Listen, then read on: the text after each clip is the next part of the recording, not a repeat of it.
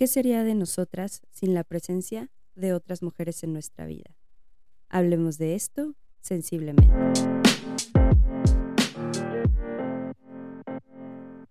Sensiblemente es un podcast donde hablaré acerca de psicología, sexualidad, salud mental, experiencias de vida, reflexiones y mucho más. Soy Talo, psicoterapeuta, especialista en trauma y sexualidad. Gracias por estar aquí.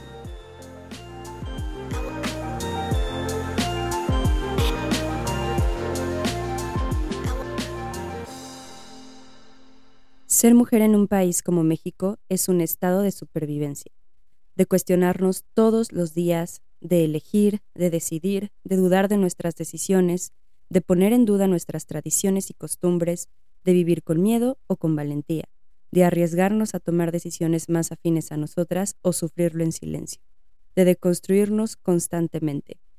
Muchas mujeres en distintos momentos de nuestra vida nos hemos enfrentado al dilema de la deconstrucción, acerca de cómo decidimos vivirnos y desde dónde lo decidimos. Y por eso justo quiero hablar de la sororidad. Que la sororidad es esta alianza entre mujeres, hermandad, que busca, entre otras cosas, erradicar el patriarcado o algunas formas de dominación, busca la igualdad, la equidad, eh, de oportunidades, de derechos, tiene como base los distintos feminismos abraza la diversidad y la individualidad de las mujeres. Y la idea es que nos acompañemos en todos los procesos que como mujeres vivimos. Y creo que aquí es importante rescatar la palabra interseccionalidad. Como hemos visto durante el Día Internacional de la Mujer, pues se hace todo un movimiento que me parece hermoso, eh, que mueve mucho la marcha, entre otras cosas que suceden. Y justo es un momento donde se reúnen mujeres diversas a alzar la voz y buscar un objetivo en común. Y aquí menciono la interseccionalidad porque hay un objetivo en común a pesar de que podemos no compartir muchas cosas, a pesar de que a cada mujer nos atraviesan diversas eh, violencias, eh, tenemos distintos privilegios. Y con esto hablo desde eh, tu expresión de la sexualidad, tu orientación sexual, si eres una mujer racializada, una mujer indígena, una mujer que tiene oportunidad de estudiar o no, una mujer que cuenta con recursos económicos, una mujer que vive tal vez en una comunidad rural o una mujer que vive en una ciudad. Y todo esto es importante al hablar de temas de sororidad, porque hay muchas diferencias y lo que noto es que a veces solo hablamos desde el privilegio, pensando que nuestra experiencia, mi experiencia, es la experiencia de todas las mujeres. Y desde ahí considero que es bien difícil eh, atinarle, ser atinadas cuando juzgamos con un ojo muy crítico a otras mujeres. Y hoy justo quiero hablar de esto. La sororidad es como un pacto que tenemos entre nosotras no necesariamente que verbalizamos. Sin embargo, no es tan fácil de poner en práctica porque parece que tenemos muy tragado en nuestro ADN o en nuestra educación o en la forma en que hemos sido socializadas, en que socializamos, en que formamos vínculos. Las enemiga de una mujer es otra mujer, eh, que entre mujeres somos muy competitivas, críticas, etc. Y no voy a decir que esto es mentira porque yo también he estado ahí, como víctima y victimaria. Yo también he señalado a una mujer, yo también he criticado a una mujer, yo también he llamado a una mujer de ciertas formas que he sido llamada también y que lo he sufrido. Y creo que es un buen momento para reflexionar acerca de esto, porque si bien la sororidad como tal no es para que todas seamos mejores amigas, sino que es más un movimiento, digamos, desde el sentido político. Es decir, la sororidad nos sirve para entender que el día que una mujer quiera decidir sobre su cuerpo, lo pueda hacer con libertad. Nos sirve para que el día que una mujer sea violentada, tenga atrás un grupo de mujeres que la respaldan, aunque no sean sus mejores amigas, para que pueda demandar derecho de vivir en un estado de paz y de justicia. Eso es la sororidad. No es que todas nos llevemos bien y digo, estaría increíble, pero la realidad es que eso es sumamente romántico porque hay muchas diferencias entre nosotras y pues está bien. Simplemente lo veo en la marcha, hay muchas diferencias, hay partes que no comparto, que no me gustan. Para mí, las mujeres trans son mujeres y tienen derecho de participar en esa marcha a pesar de que haya algunos feminismos que no lo vean así. Y a pesar de eso, puedo empatizar con algunas partes, algunas cosas que dicen. Y no quiero entrar tanto ahorita en ese tema porque me desviaría mucho pero lo que quiero decir es que no perdamos el sentido de la sororidad. No es para ganar debates, es más bien para hacer alianza y lograr cosas juntas. Em, y, cosas tan simples, ¿no? Que no necesariamente tendríamos que ganarnos, que deberían de estar ya dadas por definición. Vi hace unas horas un video de una chica que estaba en Bruselas marchando y ella decía que la marcha es muy diferente a la marcha que se hace en la Ciudad de México, donde ella ha participado. No había carteles con fotos de mujeres desaparecidas, no se hablaba de feminicidios, no se hablaba de, esto, era como que eso no existe en este contexto.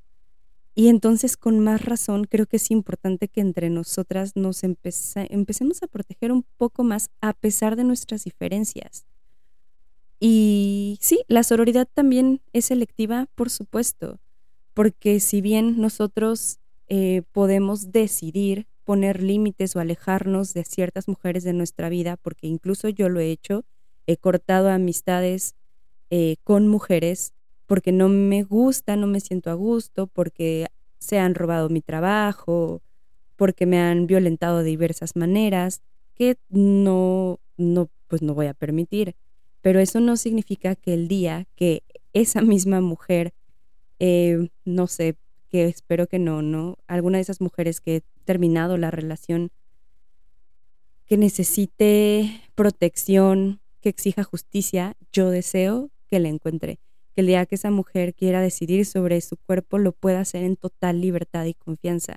Que el día que esa mujer quiera expresar su sexualidad lo haga sin un ojo que le esté juzgando constantemente. Y ese es mi deseo. Y desde ahí creo que sí podemos vivir la sororidad. Y ya yéndome al otro lado que me parece sumamente hermoso, sobre todo en las marchas, sucede mucho, se siente un, una hermandad real, porque estás ahí con mujeres que ni siquiera conoces, digo, vas con mujeres que sí, pero vas con otras que no conoces, que probablemente no vuelvas a ver en tu vida, o tal vez las veas el próximo año nuevamente en la marcha, y hay un sentimiento de unión que es muy complejo de explicar. Que no se nos olvide que las mujeres, al menos en este país, ya no somos minoría. Somos más del 50%. Si no me equivoco, somos alrededor del 52%. Ya no somos minoría y es importante que dejemos de vernos como tal.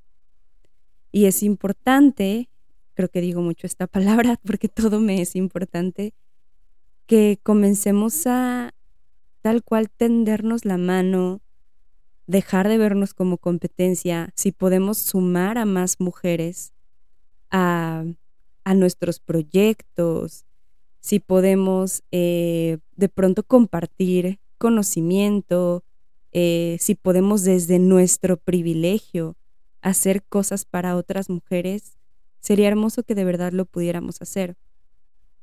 Eh, y, y sí creo que también comenzar con la deconstrucción personal de cómo yo me relaciono con las mujeres de mi vida. En el podcast pasado hablaba de, pues sí, cómo, cómo es para ti, cómo creaste el concepto de ser mujer, tu madre, tías, hermanas, si tienes, eh, no sé, amigas, tu pareja incluso, ¿no? Como las mujeres de tu vida es cómo es esa relación y qué, desde dónde puedes también empatizar con las diferencias. Y nuevamente lo digo, la sororidad personal en este sentido, claro que puede ser selectiva en el sentido de cuidar tu salud emocional. Claro que sí, tenemos el permiso. Es importante que nos lo demos.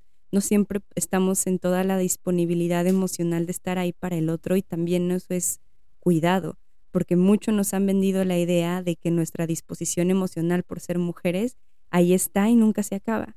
Y la verdad es que a veces sí se acaba. Sin embargo, entender que va mucho más allá de eso. Es todo un movimiento en el que afortunadamente, al ser los feminismos son tan diversos, que afortunadamente casi que todas las mujeres podemos encontrar un espacio ahí.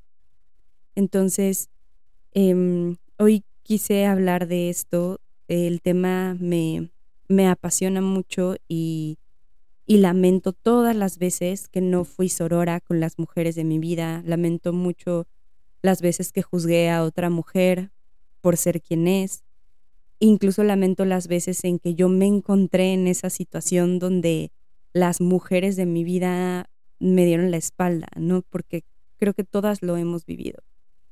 Y es momento de, de empezar a reflexionar un poco en cómo nos relacionamos entre nosotras y dejar de vernos como competencia. Creo que eso es algo que podría cambiar muchísimas cosas en este país al menos. Y aprovechando un poco el, el tema, sé que eh, pues al final es, es, marzo, ¿no? Y pasa la marcha y, y, se mueven muchísimos, bueno, a mí al menos se me mueven muchísimas emociones. Son días que emocionalmente me cuestan. Eh, de pronto he evitado eh, ver el celular en algunos momentos porque digo, no, ya es demasiado, porque creo que hay mucho dolor en estos días que se siente muy cercano. Y yo hasta el momento no he vivido eh, que alguna mujer cerca de mí desaparezca o que sea víctima de feminicidio. Pero sí he vivido que básicamente todas las mujeres cercanas a mí, incluyéndome, hemos vivido muchos tipos de violencia. Y, creo que al menos ahí es algo que lamentablemente nos une y desde ahí podemos empezar a empatizar. Empatizar a pesar de todas las diferencias que podamos encontrar entre nosotras. Gracias por llegar hasta aquí. No olvides seguirme en redes sociales, las encontrarás en la descripción. Nos escuchamos sensiblemente en un próximo episodio. Bye.